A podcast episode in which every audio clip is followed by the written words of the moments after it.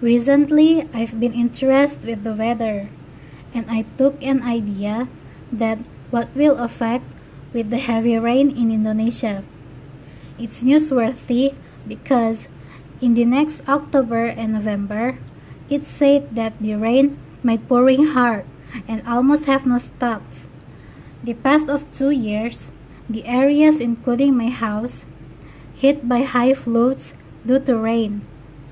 My target audience are people who live nearby in my area and people in my town so they might provide a helper to help the floods victims.